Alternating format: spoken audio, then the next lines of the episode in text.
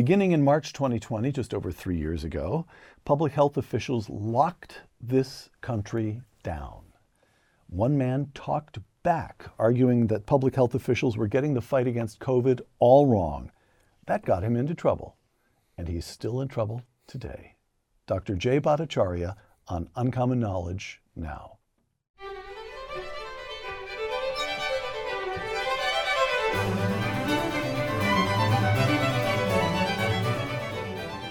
Welcome to Uncommon Knowledge. I'm Peter Robinson. Dr. Jay Bhattacharya came to Stanford University at the age of 17 and has never left. In addition to his undergraduate degree, Dr. Bhattacharya earned a doctorate from the Stanford Economics Department and an MD from Stanford Medical School. Dr. Bhattacharya is now a professor of medicine at Stanford and a fellow at the Hoover Institution. Jay is also one of the three authors of the Great Barrington Declaration. I'm going to quote that declaration. We have grave concerns, Jay and his two co authors wrote in that October 2020 document. We have grave concerns about the damaging physical and mental health impacts of the prevailing COVID 19 policies. Jay Bhattacharya, welcome. Thank you. Jay, let's begin with a clip from your last appearance on this program, which took place on October 13, 2021 my question to you was what needs to happen? I mean, I, th- I think the first thing that has to happen is that public health should apologize. The, the, the public health establishment in the United States and the world has failed the public. The first thing that has to happen is that public health should apologize. Dr. Na- Anthony Fauci, now retired, but during the lockdown, the director of the National Institute of Allergy and Infectious Diseases, has he apologized? No. Dr. Francis Collins, again now retired, but during the lockdown, director of National Institutes of Health. Has Dr. Collins apologized? No, unfortunately. Federal public health officials, state public health officials, county public health officials, put them all together, and you get several thousand public health officials in this country who are responsible for locking counties down, states down, the country down. As far as you're aware, has any of them apologized? I think very, very few have acknowledged any errors at all. All right. Um, what we know now. Last year, Johns Hopkins performed a survey of the literature on lockdowns. Def- uh, we're defining lockdowns here as government mandates, quote, such as policies that limit internal movement, close schools and businesses, and ban international travel, close quote. The conclusion of the Johns Hopkins study that on average, lockdowns caused a reduction in COVID deaths of only two tenths of one percent. Does that sound right? You read all of these things, so you understand it in ways that I couldn't begin to, but does that conclusion sound about right? And if the benefit of locking down the country was a reduction in COVID deaths of two tenths of 1%, what do we know now about the costs? So, Peter, it is absolutely right. I, I don't know the specific number, but the, the, the magnitude of the effect of the protective effect of the lockdowns if it's it's if it's if it's not zero, it's very very close to zero, uh, and this it's for a very simple reason. You can see why it's right. The lockdowns, if they were to benefit anybody, they were to it benefited members of the the laptop class who actually had the wherewithal to to stay home, stay safe, uh, while the rest of the population served them. Our societies are inher- are deeply unequal it's a very small fraction of the world population that actually could stay home and stay safe. And so when the lockdowns happened, uh, a very large number of people essentially were left on the outside. They had to work to feed their families, to take care of to, to take care of their, their elderly parents or whatnot. Um, and that meant that the lockdowns had no chance of actually working. The people that conceived the lockdowns had a, a, a, an extent of naivete about how societies work that it just boggles the mind. Um, and then you asked me again about uh, about the uh, the harms from the lockdowns. Yeah, what do we know? What do we know? They're tremendous, and we're just still just beginning to count them. Right. So uh, domestically, for instance, I think there's now a broad consensus that the lockdowns harmed our children. Uh, for in many places, including California, children did not see the inside of a physical classroom for nearly a full year and a half. The consequences of that play themselves out with deep learning losses, by the way, is concentrated on minorities and, and poor populations who didn't have the wherewithal to replace the lost in, in classroom learning. Um, but, it, but it plays itself out over a long period of time. The social science literature from before the pandemic had documented in detail about how valuable investments in education are for the health of children. If you deprive children of education for even short periods of time, it turns out, it leads to a lifetime of, of lower income, worse health, even shorter lifespans. One estimate from uh, early in the pandemic, published in uh, by the one by the editor of JAMA Pediatrics, uh, found that that just the spring lockdowns in the United States alone cost our children five and a half million life years in expectation. That's yet to come, but it's coming. Um, uh, the the the, uh, the toll on skipped cancer screenings and all, again, starting to see it, but it's, but it's, the full extent of it is yet to come. Um, in the poorer parts of the world, the consequences have been absolutely devastating. Something like 100 million people thrown into dire poverty, $2 a day or less of income. Uh, millions of people were. India, Africa. India, you, you, you name the poor country, it, it, you name the poor people in the poor, poor country, the lockdowns harmed them. Uh, the, the estimates from the, the, uh, the World Food Program is that uh, 100 million people were, were put into f- dire food insecurity, near starvation. Uh, I mean, we haven't yet begun to count the deaths from that yet, uh, but it's going to be in the millions. And the um, uh, children in poor countries, I'll just take Uganda as a good example of this. They don't have Zoom school. They just had no school for two years, unless, again, if they were in the laptop class, relatively small number. Um, four and a half million Ugandan kids never came back to school after two years out of school.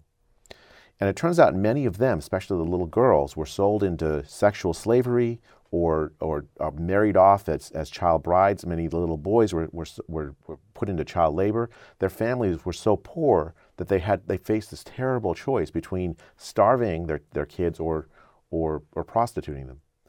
Um, so we're, we're in a, I mean, uh, in, in a situation where the harms of the lockdowns have become and are becoming clearer and clearer every day.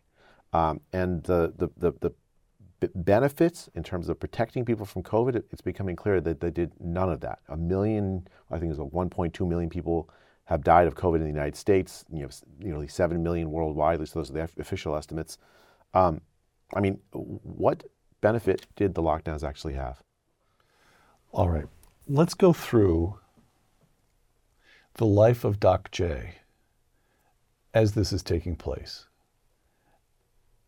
Let's begin in, in March 2020, as the lockdowns are being announced, you felt uneasy about them immediately. I know this because we're friends and we were talking about it. I had no idea what was happening, and you said, What's happening here is wrong. I think is wrong. You're actually quite scientific about it, which leads me to the study that you conducted, the seroprevalence study that you conducted right here in Santa Clara County and the whole public health apparatus in the country is moving toward a lockdown. And you, to my astonishment, I thought, well, you must be, there must be hundreds of these seroprevalence studies being done. And it turned out the one that you performed here in Santa Clara County with a couple of colleagues at the medical school was the first seroprevalence study ever conducted. And you discovered that the population was already much more infected with COVID than public health authorities had understood. I thought, stopping by your office and chatting as we do, you will receive the thanks of a grateful nation. This is, these are serious findings. You didn't. What happened instead? It's kind of a painful story. Um, so, uh, that study, which uh, I was a senior author on in April of 2020, early April 2020, the first week, uh, in Santa Clara County, we, we found that about 3% of Santa Clara County had antibodies already. Um, and as you said, well, the, the, the, there's several implications. One is that, uh, that, that, that meant the mortality rate from the disease was much lower than people were saying. The World Health Organization already said that the mortality rate was like 3 or 4%. They're saying something, technically something called a case fatality rate, right? The number of people that identified with COVID usually in the hospital back in that back in those days, uh, divided by the number of people uh, uh with with again you have the number of people died among that set, and then you get three or four percent. Right. That is a deeply misleading number. Three or four percent of people who get COVID do not die from COVID. That's just a lie.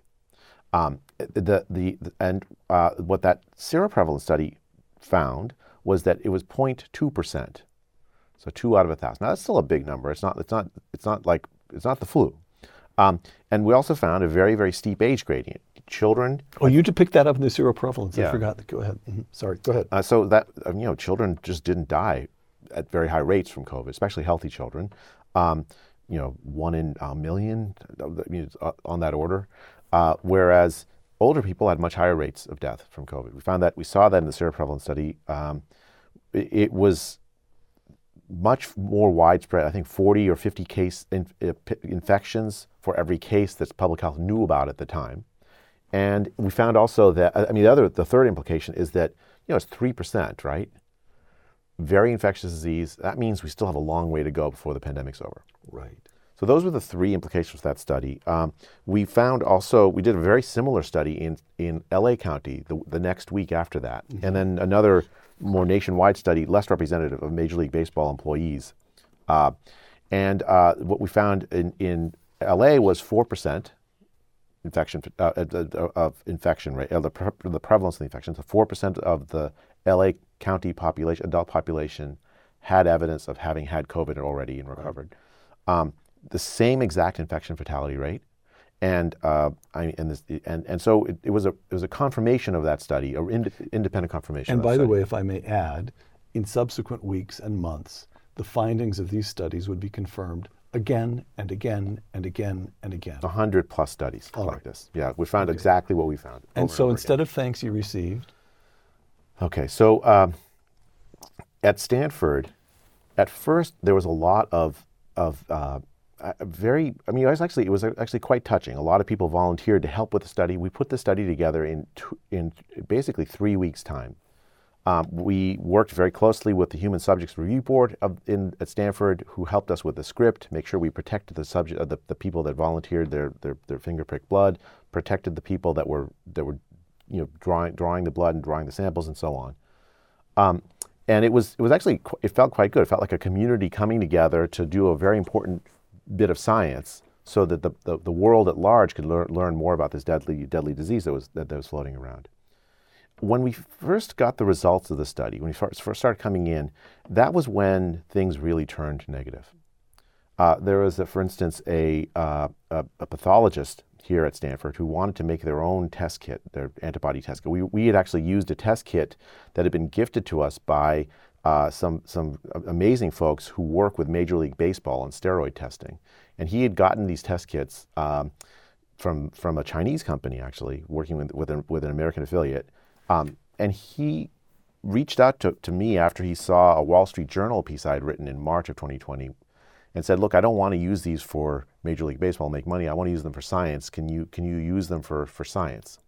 So it was it felt really good, uh, but there was but the test kit itself had uh, you know just like any te- uh, medical apparatus has some error, false Right. positives, false negatives. Um, there were and there was a lot of like a, a race among um, lab folks to create their own test kits, including here at Stanford, uh, and then you know market them. Um, we got an email from the the, patholo- the head of the pathology department, and then from the Department of Medicine, saying, "Well, people people are concerned about your test kit." Now we'd had actually a lot of uh, of of, uh, tests, independent labs that checked the validity of the test kit, and we found. Uh, you know, like a small error, 0.5 percent in the in the uh, in the false positive rate, uh, but we had these statistical methods to adjust for this, right, right? So it was, you know, it's, a, it's an interesting statistical question, but it's not something that was going to r- invalidate the results of our study, which were published, by the way, in the in the International Journal of Epidemiology. Um, but but Stanford made us change after the fact, made us change the protocols of the study.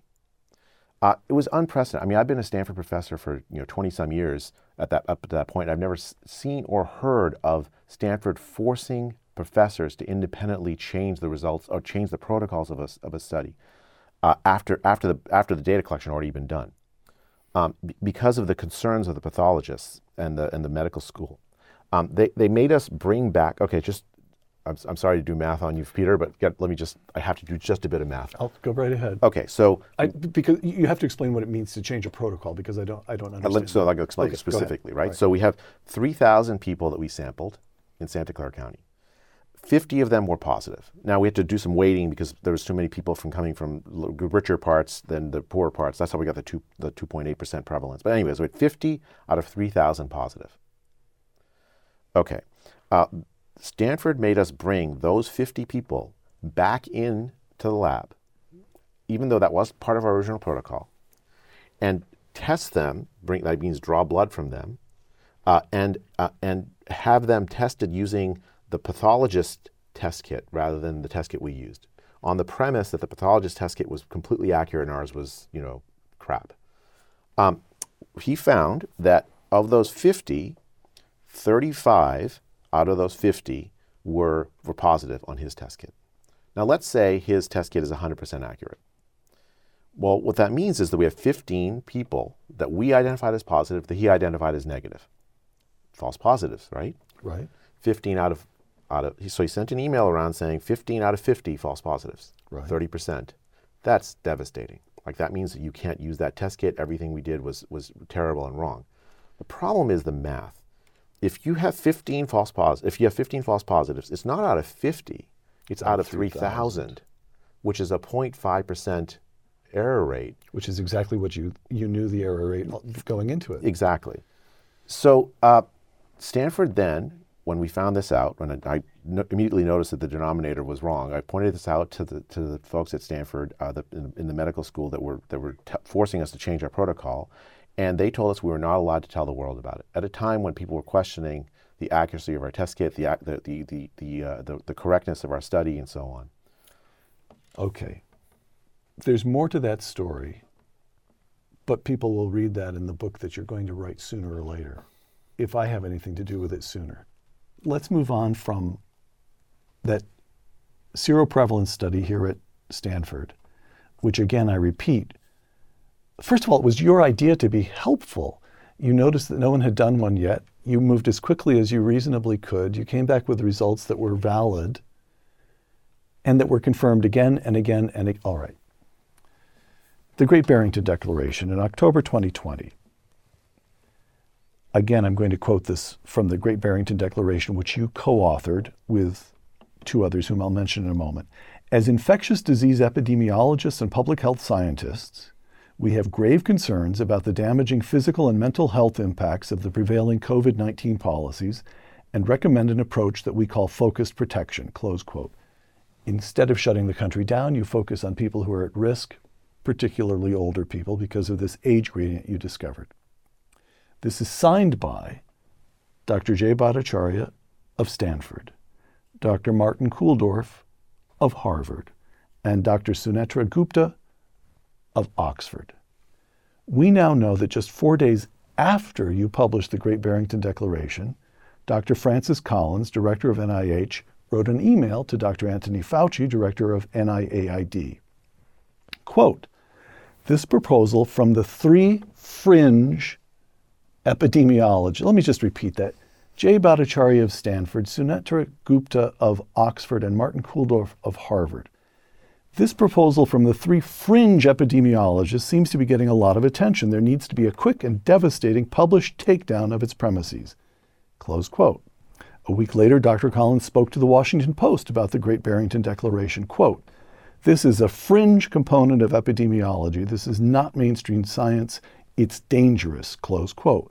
Still later, Dr. Collins said on Fox News, quote, hundreds of thousands of people would have died if we had followed that strategy, close quote. Jay, what's going on here? So this uh, th- we wrote it, this Great Barrington Declaration in October of 2020. We'd already tried the lockdown in, in March and April of 2020, and the disease had come back.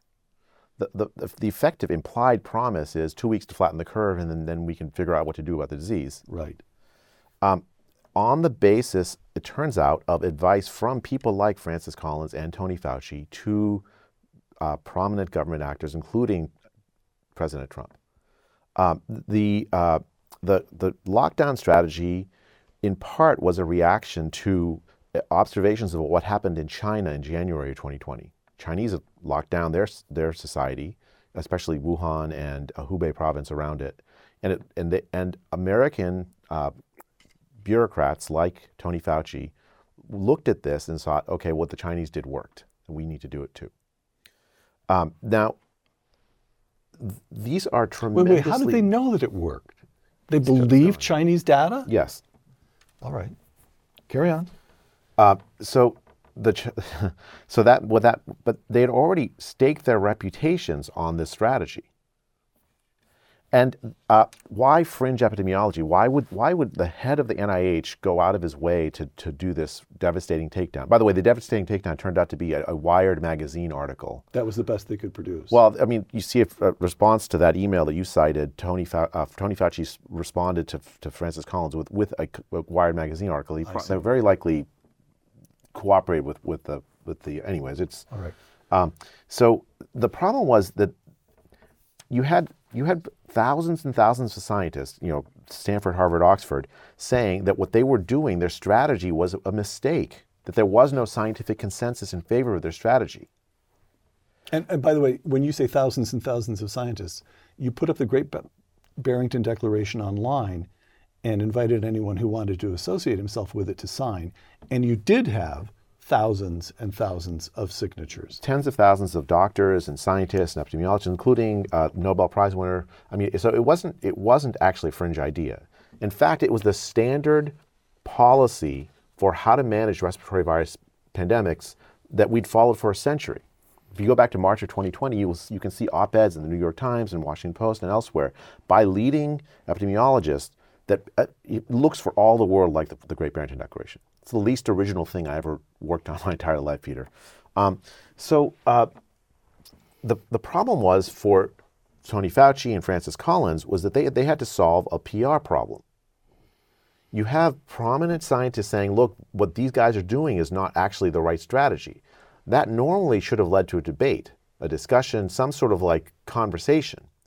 But because if you're going to implement a policy as devastating as a lockdown, you actually need to have scientific consensus. It's not it's not okay to say that there that there's uh, that we, we should lock society down when only like part of scientists agree with it, especially when it's clear it didn't work in just a few months earlier. That's right. Um, and it, it was already clear that it caused a lot of damage a few months earlier. So uh, they faced a PR problem. They, they had to they had to make us into fringe characters, fringe actors, destroy us, destroy our reputations. So they didn't have to have that debate. They they needed to create an illusion of scientific consensus that did not actually exist. All right. So we're not discussing, in that incident, we're not discussing science. We're discussing bureaucratic, brutal bureaucratic politics. Yeah, it's hu- it's hubris. All right. Blacklisted on Twitter. You joined Twitter in 2021. Your first tweet, you li- link to a an article that you had recently written on age-based risks, and you tweet, "quote Mass testing is lockdown by stealth." Now, by the way, so very briefly, what's the argument there? What argu- what point were you making? So um, mass testing of children so that they stay out of school, right? So you test you test an asympt- uh, someone who's come in contact with a, chi- a child, and you keep them out of school for five, seven, however many days until until you're certain the person's the, the kid's negative. Essentially, that that that essentially is a lockdown of that child, even though they're not actually at lower risk of spreading the disease in the population. Uh, Like, what does the kid do at home? What if it's a crowded home? Uh, what if you know? What if the kid's healthy? Do they not go outside and play with other kids? I mean, uh, you you had already from the spring of 2020 evidence from Sweden that first that, that, which kept schools in, uh, for kids under 16 entirely open. That you know, not one child died that spring from COVID, and that the teachers were actually at lower risk of COVID than the than the population of other workers at large. They actually being around kids actually protected them in some sense.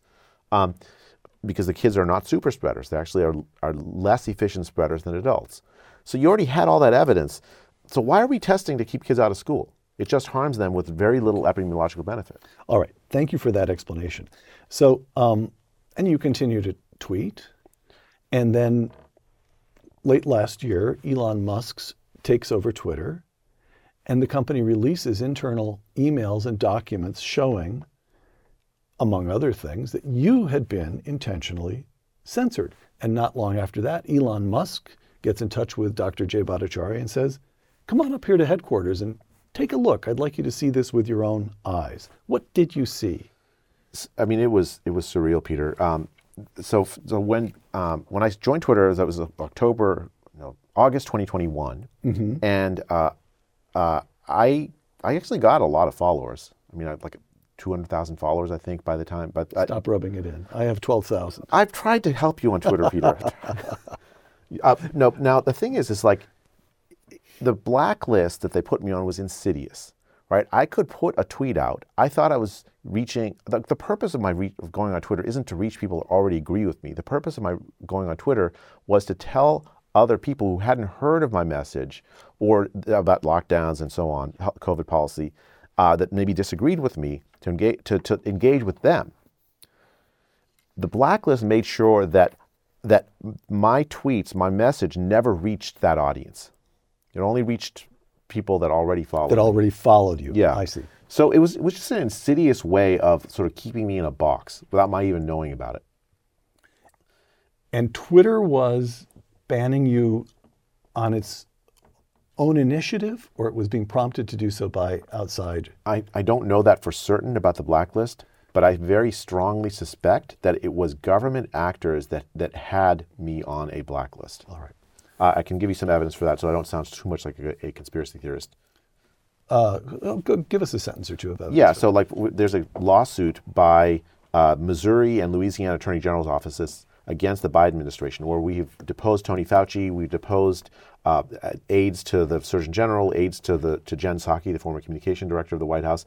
We found direct instructions and threats from the White House and many agencies within HHS, Health and Human Services, to Twitter and other social media Facebook and companies so forth, right? essentially threatening them unless they unless they censored people and ideas that they didn't like. All right. So here's what you put up. Here's what you tweeted after learning that you'd been blacklisted. By the way, the term blacklist is politically incorrect in itself, but it- it's Twitter's term. They actually put you on a blacklist. All right. Quote, quoting you, the thought that will keep me up tonight censorship of scientific discussion, permitted policies like school closures, and children were hurt. This is the story of your life during COVID, beginning with the seroprevalence study. Shut up. Great Barrington Declaration. You're a fringy epidemiologist. Sit down and shut up. Twitter. If he won't shut up, we're going to censor him. Why? What were they thinking? Th- They, This isn't the- science. It's not science. Uh, I think that by, by 2021, we'd already had tremendous policies that, that kept kids out of school, that forced people to be vaccinated, even though the evidence was that the vaccine doesn't stop transmission. You'd already harmed the lives of so many people. It's just inconvenient to have Stanford, Harvard, Oxford professors around saying it wasn't necessary, that there were other strategies that might have worked better, that might have protected people better without the collateral harm. That's the why. Um, the, the, the, when I met with Elon, actually, it was surreal. Like I, he, uh, I, I drove up uh, to go to Twitter headquarters, which is in San Francisco. The whole way up, I'm thinking to myself, this trip cost Elon 44 billion dollars. um, and I saw with my own eyes, it literally said blacklist. It, they had their, they had a, uh, they have a database called Jira, and it, it they put me on this blacklist. I saw uh, prominent media people asking for tweets of mine to be brought down, uh, for me to be censored. I mean, it, it was a it was it was a striking thing to to, to know that there were actors in the media environment uh, uh, to, to know from the Missouri versus Biden case in the, in the in the in the government who wanted to silence me. All right. Um, back. So so so now we come to what we ought to learn. What should we know, and what what should we do now? Three states. Here's a, there was a study of three states this spring by Paragon, the Paragon Health Institute. It used an index of state responses to COVID that were created at Oxford University. So you have an objective set of indexing. Illinois, for example, has an average score. California, which imposes imposed some of the harshest lockdowns, has a high score. Florida, which imposed lockdowns, but only very briefly and then opened up almost entirely, has a low score. The finding, after adjusting for age and disease, quote, I'm quoting the study, All three states, high, medium, and low, California, Illinois, and Florida, all three states had roughly equal outcomes, suggesting that there was no substantial health benefit to more severe lockdowns. Florida, however, easily surpassed California and Illinois in educational and economic outcomes. The kids went to school, the economy remained open. That all sounds right to you? Yes. So again, the lockdowns were a mistake. I'm saying to you, you who this is almost the wrong word to use for you because it's just so counter to your temperament and personality. But you campaigned against lockdowns throughout COVID. You have no reason to regret that. No, I think that was the right thing to do. Uh, I'm not by nature an activist. Um, I, can, I can attest to that. but uh, I, every aspect of lockdown just fills me with I, it just it just it, it, it has nothing to do with science. It has nothing to it just it's just where it's damaging to the poor.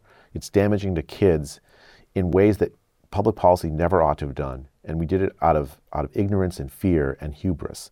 Um, you know, uh, Sweden, the all-cause excess deaths in Sweden is something like three percent. It's among the very very lowest in all of Europe.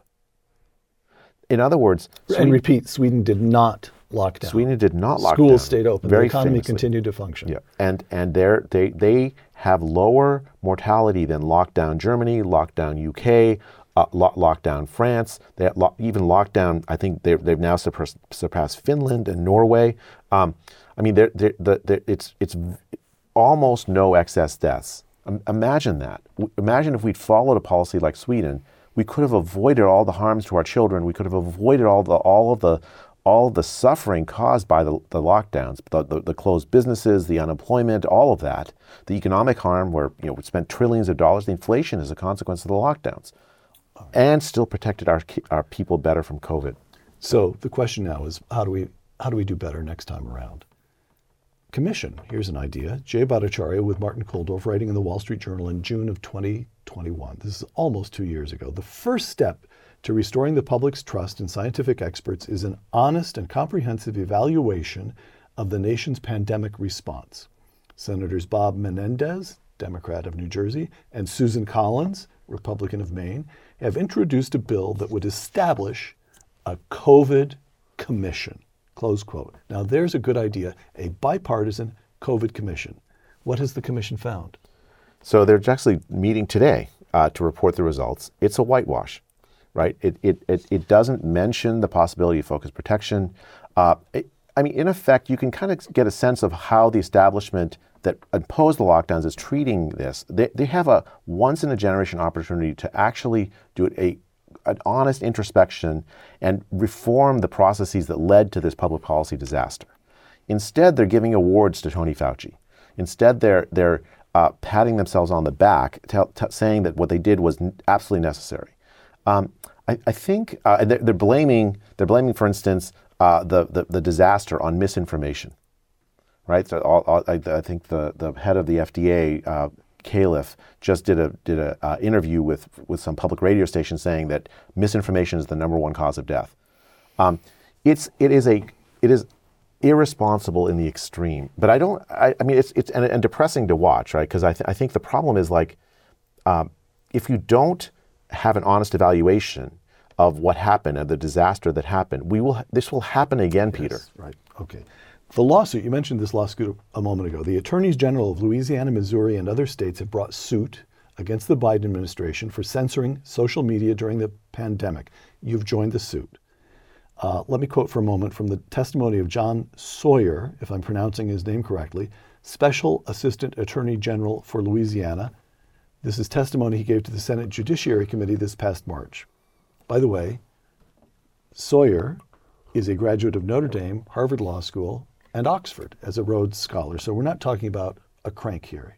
This is from his testimony. Quote What we discovered, and excuse me, he's talking about the discovery process that you mentioned a moment ago. People have been deposed, emails have been examined, and so forth.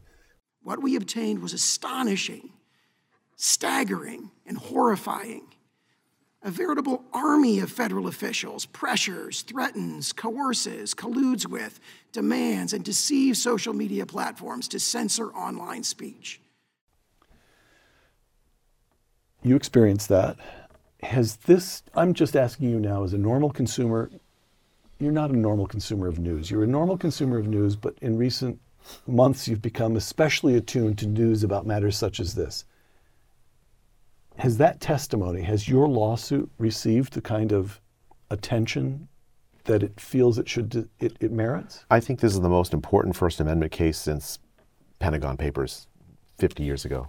Uh, and it's received almost no attention from the news news media, and it's actually kind of shocking, right? Because it's it's the news media that that in principle ought to be standing up for free speech. Right, right. Okay, the political system.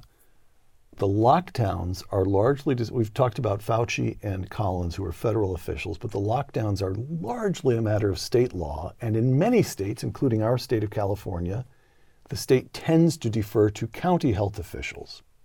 So the lockdowns are largely imposed by county and state officials. And now some 20 states have enacted laws that curtail the powers of those health officials. The laws vary a little bit from state to state, but they require public health officials to narrow the scope of their actions to achieve specific health purposes. They call for expedited judicial review of such actions, and they ensure that actions will automatically expire after a certain period of time. Okay. Um, is that a good idea? Yes. I think the problem is that uh, what happened is is you have the CDC, which issues guidance. You have the NIH, which which issues you know proclamations from on high, I guess, of, of who's fringe and who's not. Um, and uh, the local, state of, and state officials essentially respond as if it were holy writ. It's not formal regulation that's been subject to you know public comment or whatever. It's just a CDC guidance. You know, they tell you not to eat sushi during when you're pregnant or something and usually people are feel free to ignore it. But during the pandemic, these kinds of guidances were used in court cases to defend indefensible things, lockdowns, uh, closures of businesses that had no real justification if, in terms of reality. It's and, just and the other point, the point of view from from the point of view of the political system, almost from the point of view of political theory, there are over 2,000, I think just short of 3,000 counties in this country. Uh, this varies a little bit from state to state, but most counties have a public health official, and in most cases, that public health official is appointed, not elected. So most people have never even heard of them, and suddenly it emerges that they have, I was about to say dictatorial powers. I'm going to stick with dictatorial powers. You have to live a certain way because they say so. And, and there's no redress. Okay, so these, these state laws are a good idea does it bother you that it's only 20 states? And does it bother you that almost all of, I think all of the 20 states, almost all, let me stick with that, are run by Republicans? That there's now a partisan divide in the response to these lockdowns? It's a disaster, Peter. It's a disaster that it's become uh, a partisan thing. Public health, when it is partisan, is a, is a failed public health. It's not like politics. You can't just win 50% plus one and say you've done a successful job in public health. You need 95% of the public to agree with you, to, to honor and respect what you're saying, uh, or else you failed. Trust what you're saying, or else you failed. Because public health is for everybody. It's not a partisan issue. The fact that it is partisan, I mean, I, I'm in favor of the laws, but I wish that those laws were extended to the rest of the states. I think it actually would help public health because then at that point, then public health officials couldn't act as, dic- as dictators. They would have to reason with the public and tell the public, look, here's the, here's the evidence for why we're asking you to do this. And if they're persuasive, the public would agree. This is what happened in Sweden. In Sweden, like 95% of people trust Swedish public health because they were honest about their mistakes, honest about their reasoning. They treated adults like adults. All right. So, Jay, if I could make you a dictator for a day. I've just been rail. But what what do you want to see happen? We've talked about there's a lawsuit. It's not getting the attention it deserves. There's laws. They're good as far as they go, but it's only 20 states, and there's it's um, brought into view a partisan divide. This just seems you have the magnitude of these lockdowns which damaged millions of people and did very little good. And the response seems puny, insigni- certainly insufficient. What, what could still be done? Well, first, don't make me dictator for a day. That, that's a, that would be a mistake. Um, but I, I, think that um, I, I, think that, that that the response is coming.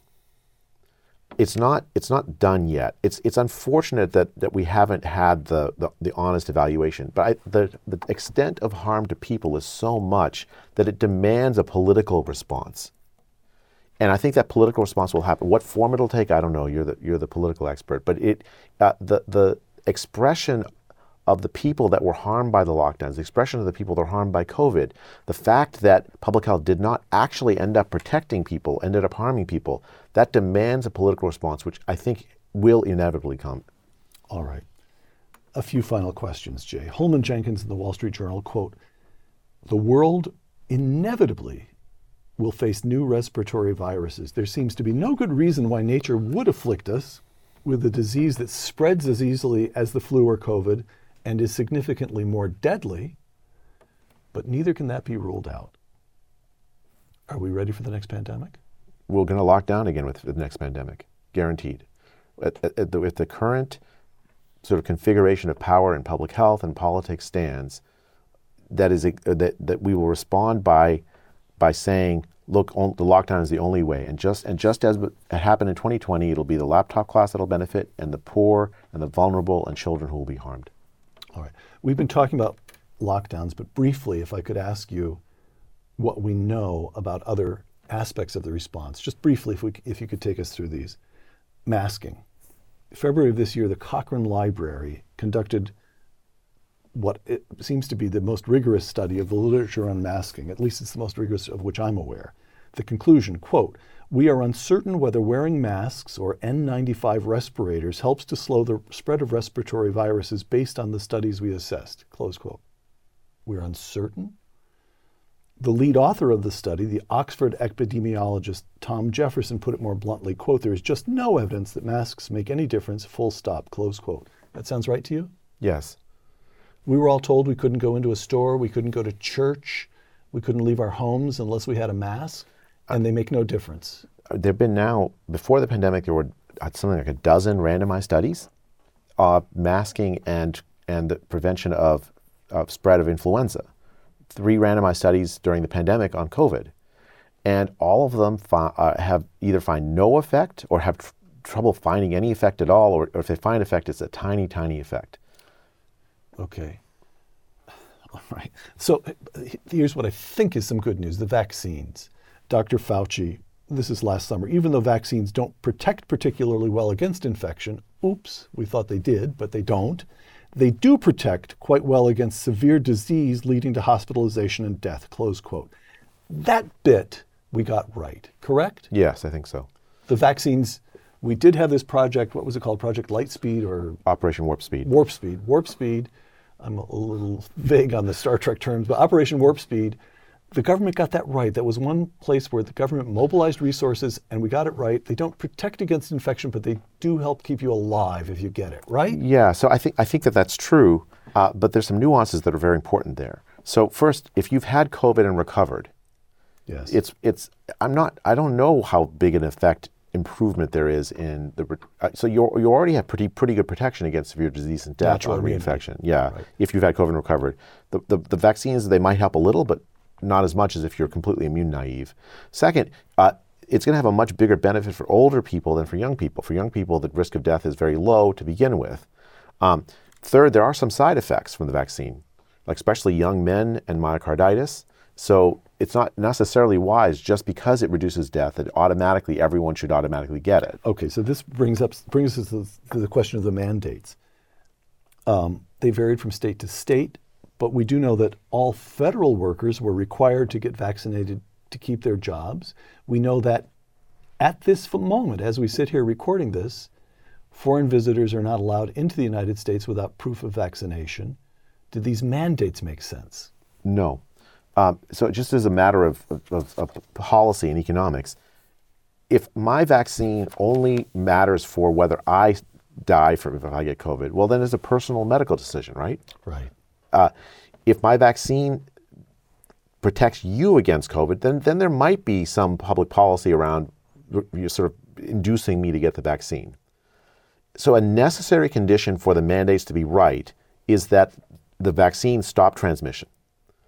And they did. They don't. So after two months, the, the pr- protection against infection drops pretty sharply. I personally, when I got was vaccinated in April of 2021, four months later, I got COVID.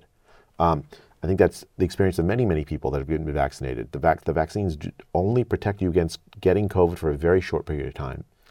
And they don't prevent you from passing it on. That's correct. All right. Okay. Jay, this brings us to my last set of questions, and they concern you.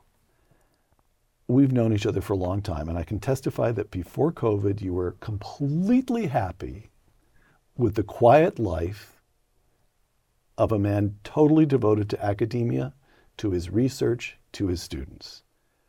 You were one of the happiest men I knew. I can also testify that the stress of what you went through took a personal toll on you. You lost 20 pounds. There were plenty of us who were very worried about you. And by the way, while I'm testifying about give, offering myself as a character witness, you served as an expert witness in any number of trials. You've now spoken at different conferences and events. And I'm delighted that you've made so much money. You have refused any payment whatsoever as an expert witness, no speaking fees, zero. Yeah. Um, I don't feel right taking money for uh, for my COVID work. Okay. But here you are, Jay. In at least a modest way, you're famous. I've been with you in an airport when people stopped and recognized you. You have over 400,000 followers on Twitter now. What are you going to do with this platform? What's next? COVID happened. You did what you could. You were largely ignored, honestly. What's next for you? Well, I think uh, I really want to see the reform of public health happen.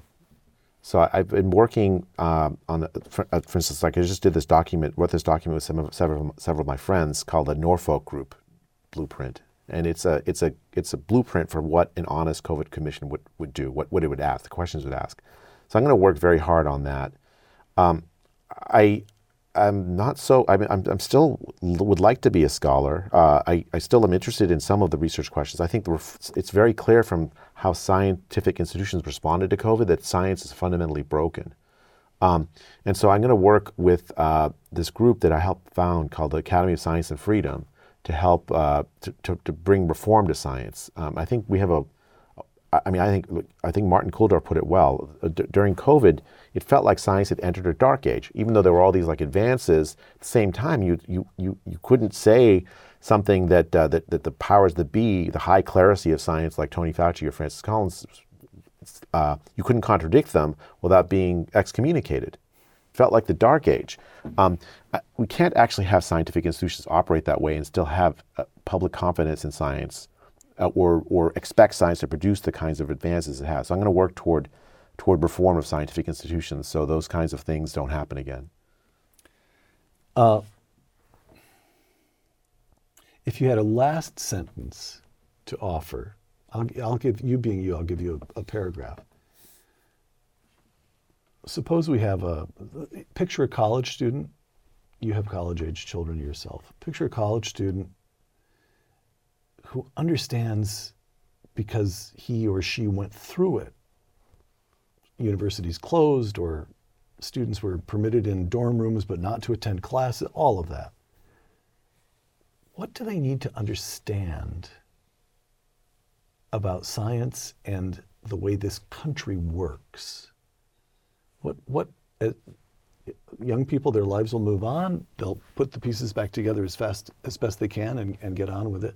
What's the one what's the one large idea that you'd like people to take to, to, to really grasp? Peter, I think that, that the, uh, it's, it's some young person harmed by our COVID response that will write the, the last word, the history of this, and they will judge our generation as among the selfish, most selfish in history.